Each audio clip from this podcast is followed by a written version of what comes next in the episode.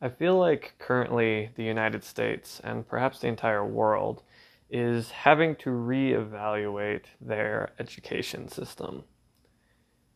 Because where previously we had universities, which were supposed to be institutions of learning that can bring like minded individuals together and allow them to share and swap ideas, we've had to kind of come face to face with the rather unpleasant reality that we've kind of turned these universities into credentialing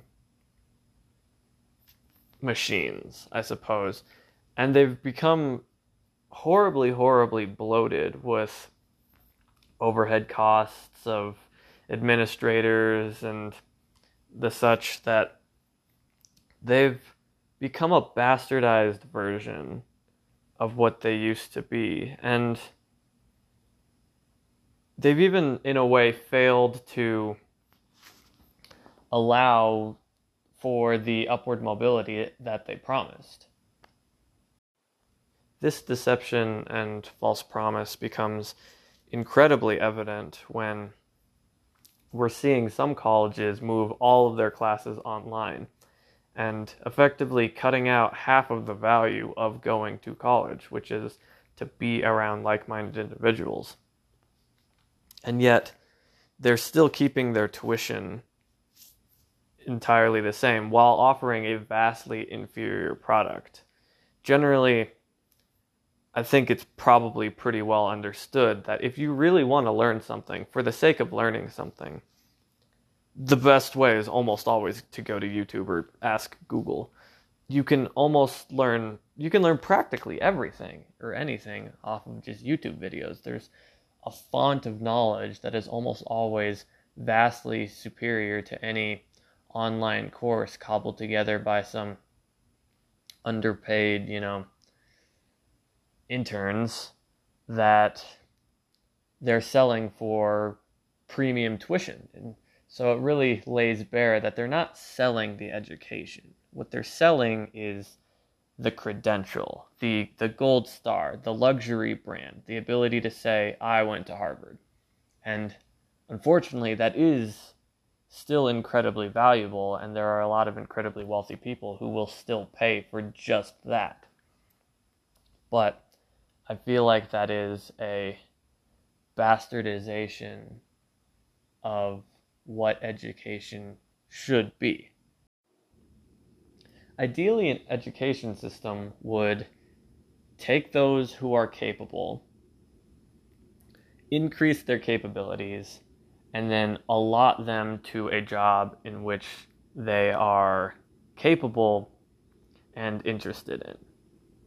And that process would do so as quickly and efficiently as possible. But unfortunately, the universities have failed in almost every single one of those aspects because currently we just shove everyone into university and there's very little way of determining what they're capable of as well as allotting them to a job that they could actually find meaningful.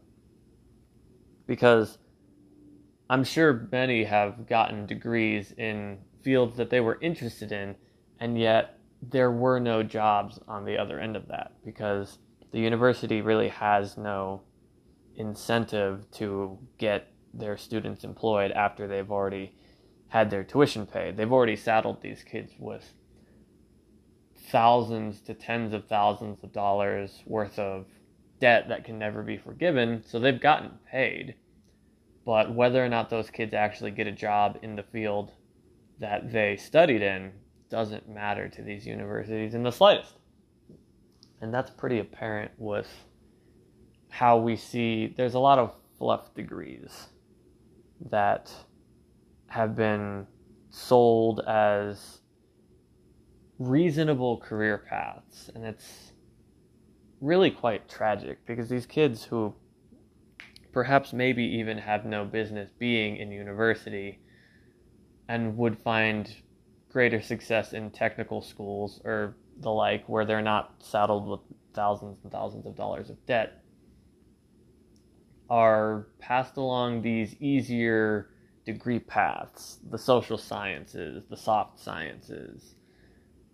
These degrees that aren't immediately translatable to anything tangible. Um, there can only be so many psychologists or sociologists, and the the universities don't really have any incentive to not keep cranking them out because they get paid the same amount of tuition regardless, whether it's a psychology major or a hard sciences engineer.